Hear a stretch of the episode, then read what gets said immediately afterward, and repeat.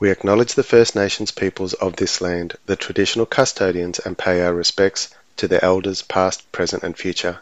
We recognise the ongoing impacts of colonisation and the importance of a voice to Parliament to ensure the sovereignty and self-determination of First Nation peoples is respected and upheld. We commit to working together towards a just and equitable future for all Australians. I can't take it anymore! Good afternoon, good evening, good day and good morning, blurtsters, wherever you are around the world. You are listening to the new Blurt. Good evening, blurtsters. Uh, tonight we have a recorded interview with Maria Taflaga, political scientist from Australian National University. She's been with us before and we're uh, delighted to have her back. She's going to uh, chat to us about uh, the budget and different sort of political machinations that are happening in our nation. So, good evening, Maria. Hello, everyone. Hi. Thanks for having me back. Hi, Maria. Um, How are you doing? Delight. Yeah. So uh, thanks very much for joining us, uh, Maria. As I said, uh, we just wanted to have a bit of a chat and sort of get your uh, head around, um, because our head's not uh, good enough to be around, um, some of these uh, questions that, uh, that lots of people are asking. And there's one that I've sort of heard come up quite a few times. And it's uh, when you're talking about booby trapping a budget, what does that actually mean? Yeah, yeah, okay. So that's that's a that's a that's a technical term. No, it's not. Um, um, it's a metaphor. Um, so essentially, b- the idea of booby trapping the budget, uh, I guess at its most basic level, involves um, making promises or saying that your government is going to deliver stuff before an election that you actually don't know how you're going to fund after the election. That would be the most basic concept. So ways that that could occur is, for example, you could, um, you could promise to fund something for like a year, but not after that. And it's a continuing program. You could, um, you could sort of, um, that, that's the most common kind of way. Or, or another way is simply to claim that you have funded something, but you actually, um, don't have a long-term sustainable path for funding for that. So a lot of argy-bargy was around the N D I S, around whether or not yes. Labor had truly funded that commitment and that claim. Um, and then a lot of um, claims were made around the coalition, um, uh, effectively making wild promises. I think in the two thousand nineteen and twenty twenty-two elections, these, this claim was thrown around that they, they made sort of quite exorbitant spending Uh, promises, um, essentially with the calculus that if they got elected, well, it was a good problem to have, but they thought they were going to lose. And so it would now be the new government's problem to kind of solve, particularly when they're sort of desirable, desirable goods that people, people would like. So usually it's, it's essentially making a promise that you're not going to fund, or you don't know how to fund, or you haven't actually funded, or the, the money isn't actually there, or it's structurally um, dependent on like uh, the sort of uh, uh, like the sort of minerals resource cycle, which has sort of saved Australia's bacon um, in terms of its sort of budget surpluses now for for many for many like I mean you know like good twenty years we've, we've, yeah, we've sort absolutely. of depended on these sort of super profit surpluses to, to get us out of yeah. trouble or to, to really yeah. boost our coffers. So, so I that, suppose that also in, includes um, sort of a pipeline of funds that just miraculously ends when the other government sort of um, takes takes hold, say, within five to six months or something. Yeah, yeah, or, or you know... Um, Or like promises, you know, things that are supposed to start in two years and no one really knows how that's going to be paid for. Like I guess that's yeah. the other, the other way that you can kind of, um, uh, do that. Yeah. And losing it, governments tend to do this. Um, yeah. And either way, it never looks good for either side, does it? No, no, no. It certainly erodes, it erodes trust, right? You know, mm. um, because I think voters, um, well, I think politicians train voters to take these promises very seriously, in part because of the way they structure the promise, um, but also the way they attack each other for breaking the promise, mm. and because of the way they actually talk about policy problems and issues. So they they they are sort of, it's sort of like they're mining out the ground from underneath themselves, and they have less and less capacity to maneuver. And the only way to build more ground, um, you know, is like, to, I guess, you know, I'm thinking about those Chinese islands in the sea or reclaimed land or whatever, yeah, is, yeah, is literally yeah, to go out there and pour concrete. And, and in, in a political sense, that would be explaining to the electorate, um, why we need to reform the tax system, or why we need to actually increase taxes or redistribute or think about how we tax income versus wealth, for example, mm. which is complex and yeah. has, uh, losers, has losers. Yeah. Yeah. So, yeah. Yeah, and I, and I guess speaking of interest rates, um, is the R B A seems to only ever raise the interest rates as their main purpose or reason to, to control inflation. Um, yeah, do you think do you think that's a wise thing to do, or are there any other things um, that they could be doing? Do you think? I know you're not an expert in economics. Yeah, so so yeah, no, so I'm I'm not an economist, and um, but this is what I do know about it.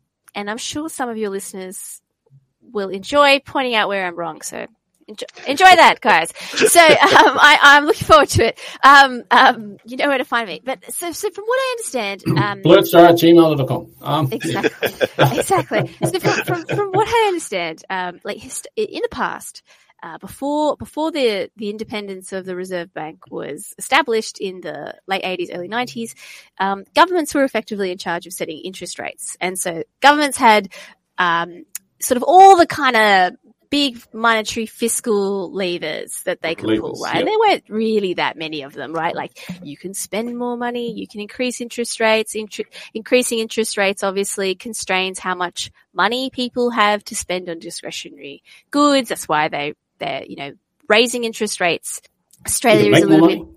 Well, I mean, physically, yeah. Physically, well, it's basically, it's sort of, I mean, if you've got a mortgage on a variable rate, every time the interest rate goes up, you know, and, and so, you know, your mortgage goes up by twenty bucks a week or a month, for example's sake. Well, that's twenty bucks you can't spend on buying pizzas or, mm. um, shoes, um, yeah. or whatever, you know, which are. Or shoe pizzas.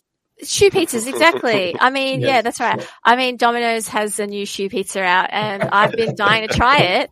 Uh, but the R B A keeps raising my interest rates, and I just don't have the dollary dues to spend on shoe pizza. Yeah. Um, you know, Jim Charles will be really happy.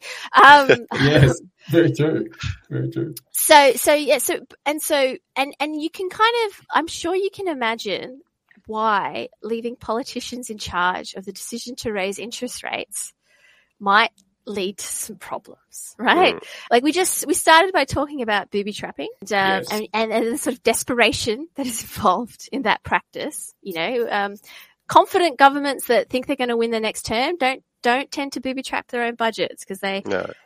they know they have to clean up that mess, right? It's, it's, it's the act of a more, more desperate group of people. Uh, it's like promising, um, sometimes we make promises to our children that we that we regret, like, yeah, you can have a chocolate uh, just before bed, so you'll yeah, just go and have this bath. Exactly, yes. exactly. That's um, a great idea. Yeah, yeah. And so what used to happen is, was we used to have this sort of stop-go economic cycle, right? Whereas the government would basically um, stimulate the economy, especially because it was like the Keynesian era, and so governments were more involved in Uh, stimulating the economy uh, to sort of smooth out um, demand and supply kind of curves, and to keep uh, unemployment at two percent, which was basically official government policy. It was supposed to be a full gov- full employment policy. So they basically pour petrol, and then everything would get really hot and like, oh no, oh dear. And then they'd get the fire extinguisher out and like really crank up the interest rates. And and it would kind of go like this. And you, you can kind of see it in the um, any kind of um, economic uh, like trajectory kind of. Um. And so eventually a, a debate or a discourse kind of arose that perhaps politicians shouldn't be in charge of this set of decisions because the, the incentives are too alluring for politicians yes. to make yes, short-term definitely. decisions, yes. right? Yes. So, and, and so, yeah, so the reason why interest rates, um, kind of work is because they take away money from, from people, and in Australia in particular, because most people, or a lot of people, are on these variable rates rather than what kind of happens in the United States or in other jurisdictions where you, you basically buy a mortgage for thirty years at a fixed rate, and that's the rate. So if you are, right? Yeah, yes, that's that's actually my most common. So if you were unlucky enough to buy a, a house in like nineteen seventy-seven, you would be sort of stuck with a pretty high interest rate for thirty years because inflation was really high in the seventies. Okay. No, and it's hard to take inflation out of a out of a system. I mean, I think some yeah. of the sort of hyperventilating around where we're going to have another sort of seventies-style inflationary crisis was yeah. quite overblown in a way, because many of the sort of structures that allowed that to kind of happen yeah, don't exist anymore. Exist now. Yeah. No, you know, we don't have like um, – like we have laws against um, like secondary boycotts in effect, like, you know, like the metal workers strike so the bus drivers can get a yeah. pay rise. Uh, we don't have like uniform um, pay uh, – that like flows through and washes through the entire I R system. You know, that's kind of yeah. what enterprise bargaining was supposed to do. Mm. I mean, we, we only see these manufacturing industry of any description. Yeah, so. yeah. Well, yeah, yeah. So, you know, so structures and how they're kind of uh, set uh, is quite different. We only see those flow throughs really happen with the minimum wage, and yeah. um, and you know, and these are people at the bottom of. They're not buying shoe pizza. They're they're paying no. their bills. They're buying. They're just they're buying. regular food. Yeah. Um, you know what I mean? Like, uh, you know, they're not, they're not, they're not, um, that's not they're the problem. Barely surviving. Mm. Yeah, yeah. And, and, but, before, and I, I'm sure some of this is not quite accurate, but essentially it, it seems like the COVID has had a really distortionary effect, because I think uh, a lot of people who have potentially low debt and high amounts of assets were able to accumulate and save a lot of money. And sure, so they're yeah. still spending, you know, whereas like people who took on large mortgages tend to be in the category of people who also have like other high fixed costs like childcare because of that stage of their life. So these, these interest rates really, like if you're, if you're in that segment of the population, really really hurt, because they're really, you know, meaningfully taking away a lot of um, discretionary spending. So, yeah. Um, yeah. yeah. Yeah, it's just really annoying um, how the consumers get penalised, whereas the big corporations continue making their billions yeah. of dollars of profits and nothing flows down to us. So where's the political will to make any difference or change? yeah, so, so, I mean, I think one mechanism to tackle that would be to have like a corporate super profit tax. So, I mean, if you think, I think, I think a standard profit is like two to three percent. That's like quite modest. Like, I think that's what Woolworths would make, right? You mm. know, on food. Whereas, like, yeah, surely, you know, surely wash your mouth out, uh, Maria.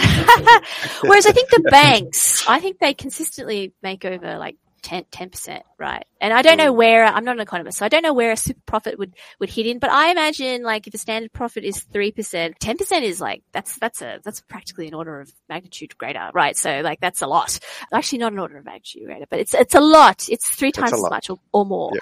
Um, yeah. Well, yeah, um, that's true. That would, that would work out Math- mathematically. Yeah. That would work out. Yeah. So, so, um, you know, and that, that might be some way to kind of capture that that windfall. Um whether or not that would impact inflation, I don't know.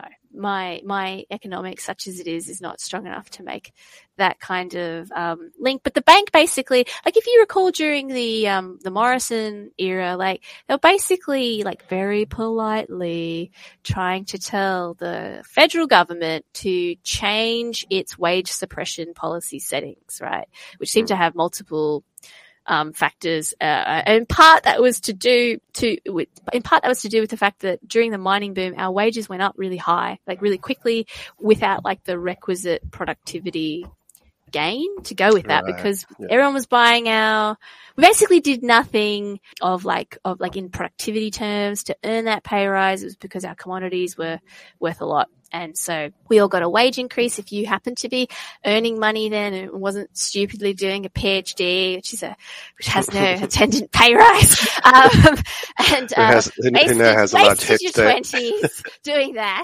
Um, so, um, I wasn't affected by it. Um.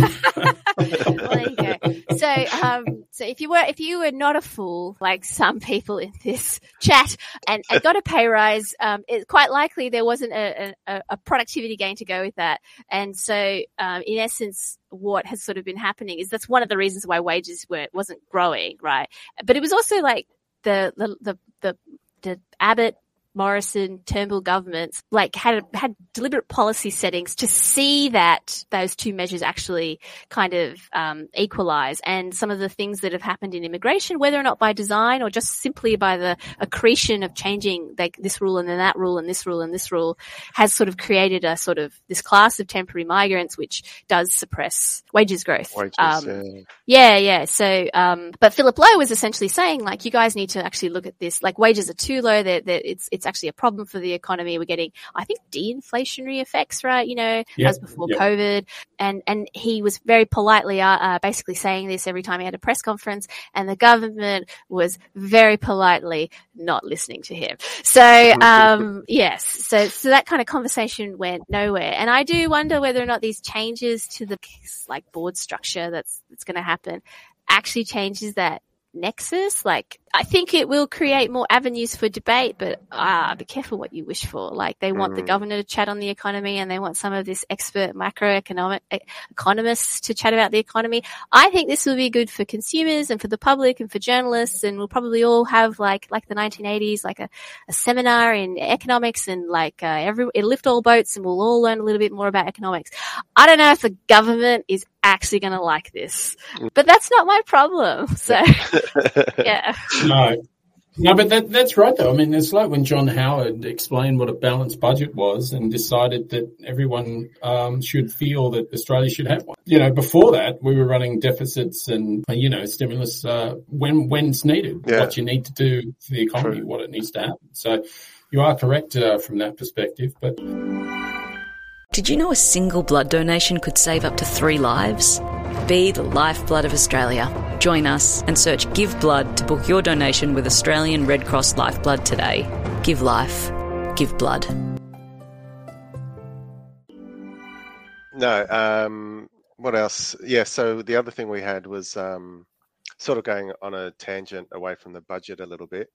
Relation, in relation to voice to parliament, so one of the things I've not understood is um, the opposition wants to re- remove the word executive from from the uh, the wording that is being proposed for the referendum. Mm-hmm. What does that mean? Because I still haven't found a, a, a good exclam- explanation of of that and how that might impact future decisions or legislation that might come around. Yeah, okay, okay. That's a good question. So the most, so the executive is, I think most people actually agree what the executive is, and, and it could even point to it, right? Um, but technically it can have a quite a broad meaning. So the executive is typically the cabinet, right? The bit of government, mm-hmm. prime minister, cabinet, treasurer, bit of government that is actually making the decisions. And then they basically tell the bureaucracy what to do. So they say the executive, the prime minister wants a ten billion dollars water fund, and it's the bureaucracy's job to work out how to make that happen, or to sort of say, well, prime minister, um, that's actually not legal, or or mm. whatever, right? Yeah. Um, you know, or, you know, you can't actually do this school funding model that you'd like to do because all school funding has to go through Section ninety-six of the Constitution. That is correct. It does have to. And so what you want to do is actually against the Constitution. So um, perhaps your colleagues, the executive, can come up with a new a new definition. So so you can kind of see how, because the executive tells the bureaucracy what to do, some people sort of view the executive as a very expansive concept that involves the cabinet and the prime minister, but also the bureaucracy and potentially other statutory um, authorities that make decisions like the R B A. But I think most people would accept that the that the, the executive is really the, the prime minister and the cabinet, and that it has this capacity to tell other branches of government that are effectively not necessarily directly linked to like parliament, um, what to do. And so I do think that the coalition's question around the executive and that example that was given about the R B A is a bit cheeky. And I don't think, I don't think, of, I don't think, I don't think from a jurisprudence prudence perspective, the court would likely interpret it that way. I guess more to the point is that the government's sort of response to that was to actually harden up the wording of the the question to essentially say the parliament is in charge of exactly what the voice will do, uh, how it will function, and how it will be brought about to be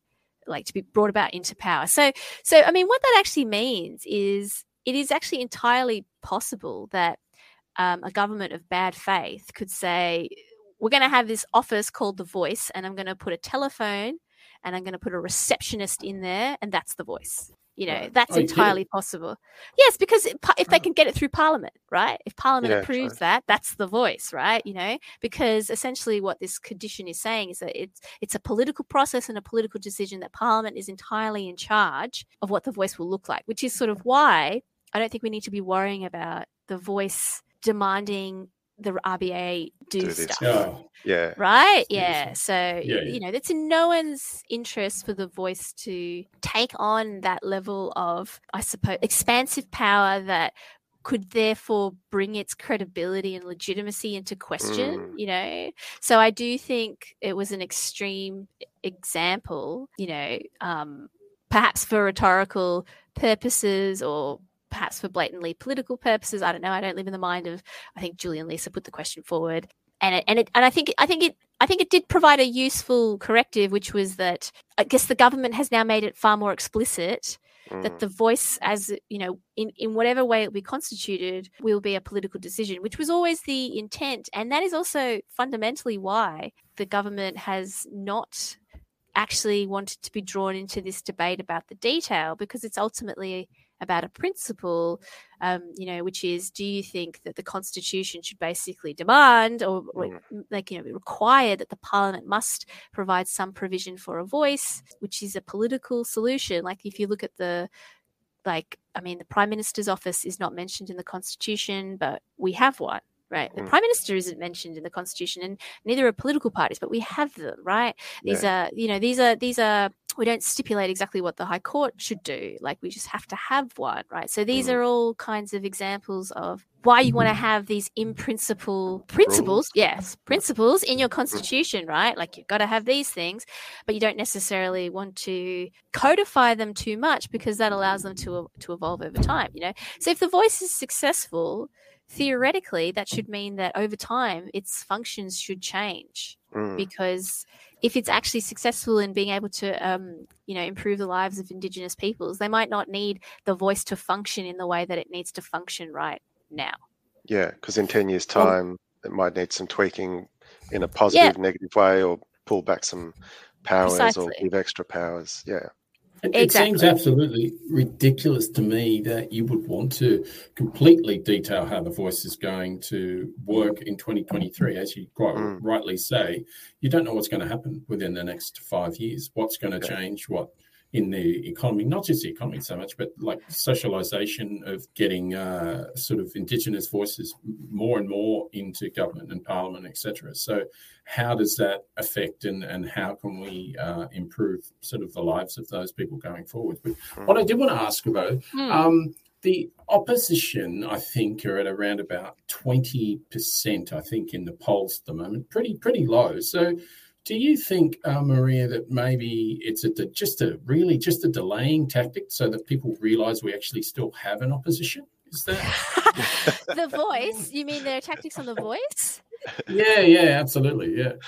Um, um, that's I, I don't know. I mean, from a yeah, okay, this is a, this is a good question. So, like, if you think about the actual actors involved, it's it's it it it does look more rational from that perspective, right, rather than from the median voter, who is odds on weakly supportive of The Voice, right? Like, that's sort of what the polls are saying, you know. But if you actually kind of look at who is actually sitting in the coalition party room now and the concentration of where they're coming, like, you know, um, coming from, yeah. like not just not just geographically, but actually like like in terms of, if you think about the narrow selection pool of people that are like interested in politics, the narrower yeah. selection pool of people who join a party, and then the narrower group again who say, I'm going to run for office. You can, you know, and, and, and that's the sort of, the that's the kind of, that that's a very small, narrow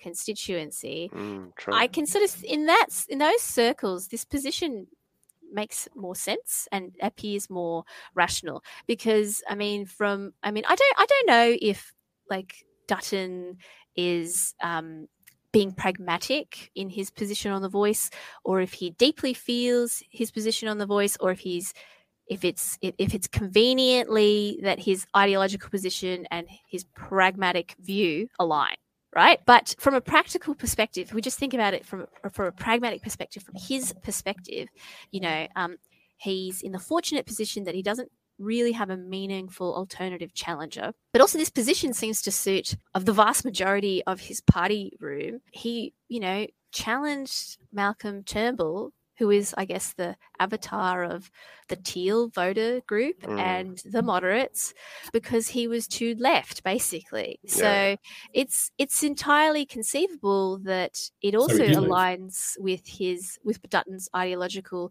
views. And, I mean, there are a few things to suggest that that is the case. I mean, the way that the they keep asking for, you know, the detail, like most of the detail was produced by their own government. Like, you know, they were in office for oh, nine yeah. years.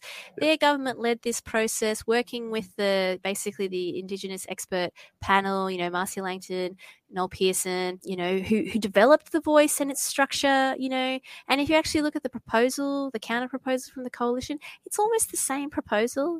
So um, it's entirely possible that Dutton was simply never interested in this subject. And whenever it was raised in cabinet, his eyes might have just glazed over, and he's just simply not across the detail, um, and so it's sort of ignorance, or or it's simply that they know that asking for the detail is a really effective and disingenuous, in this case, given the history of the mm. policy's development, tactic to sow doubt in in in voters' yeah. um, minds.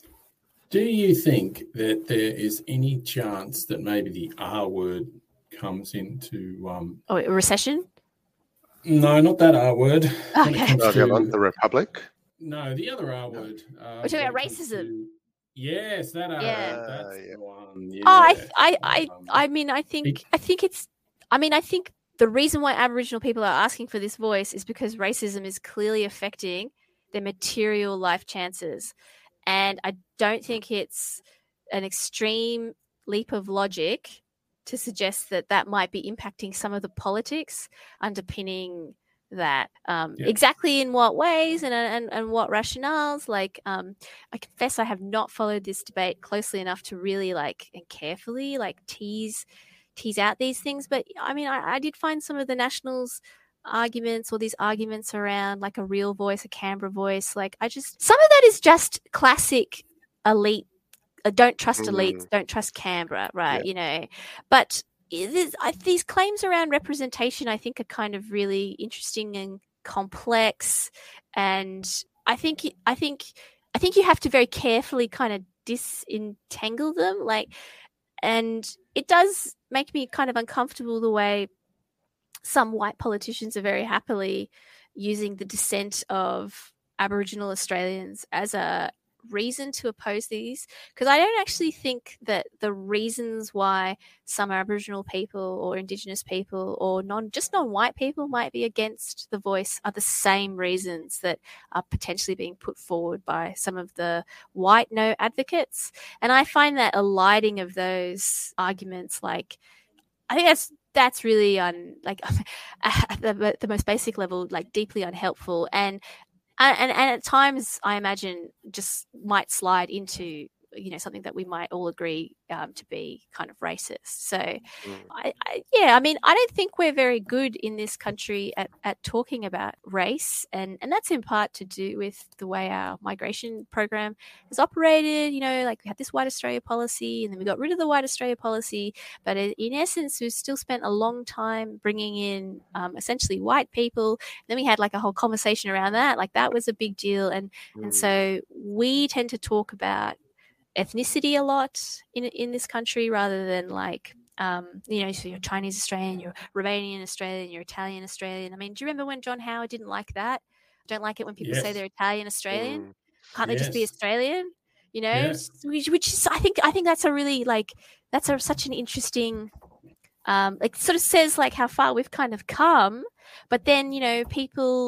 People are not comfortable about talking about Black Australia or mm. Asian Australians, you know, um, like the discourse here is And, and, and, and, and so therefore, like, debates around Black Lives Matter or incarceration, right, which has yeah. which which which is centered on the fact that racial difference structures people's lives and produces terrible outcomes for some people at the expense of others. Yeah, we're not, we're we seem to only be starting to be able to develop the language to have this debate, which I think is mm.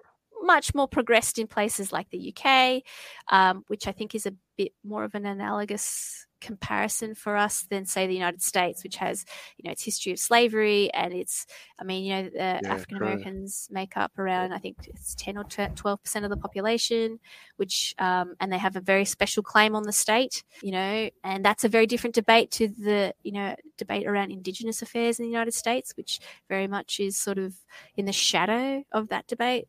Whereas, mm. and, you know, in the U K, like, they had all of that post-Commonwealth immigration in the fifties and sixties from the yeah. Caribbean. So, you know, their conversation around immigration and race is structured around race, whereas ours has been structured around ethnicity, which is more benign, food, dancing, you know, um, mm. and, and less about power structures, right? So, yeah. yeah.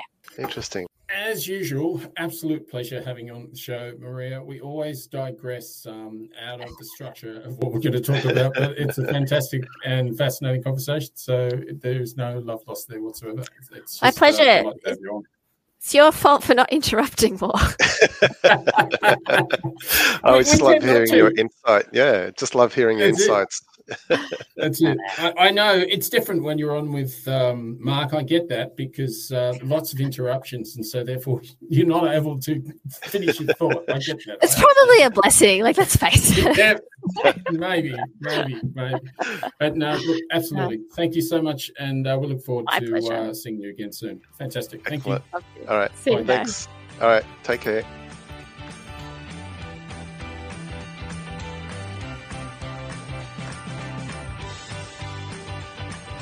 The New Blurt is brought to you by Wensie and Kickstarter, usually on a Tuesday evening. You can catch us on all the socials, as they say, the Blurt YouTube channel. We have a Twitter Blurt handle, and there is a Blurt Star Facebook page as well. So, if you're interested in getting getting in touch, it's uh, blurtstar at gmail dot com, and we will get back to you as soon as we can if you've got any questions. Until next week, there'll be another feed coming at you. Has been a Get Off The Glass production. It's brought to you by Wensie and Kickstarter.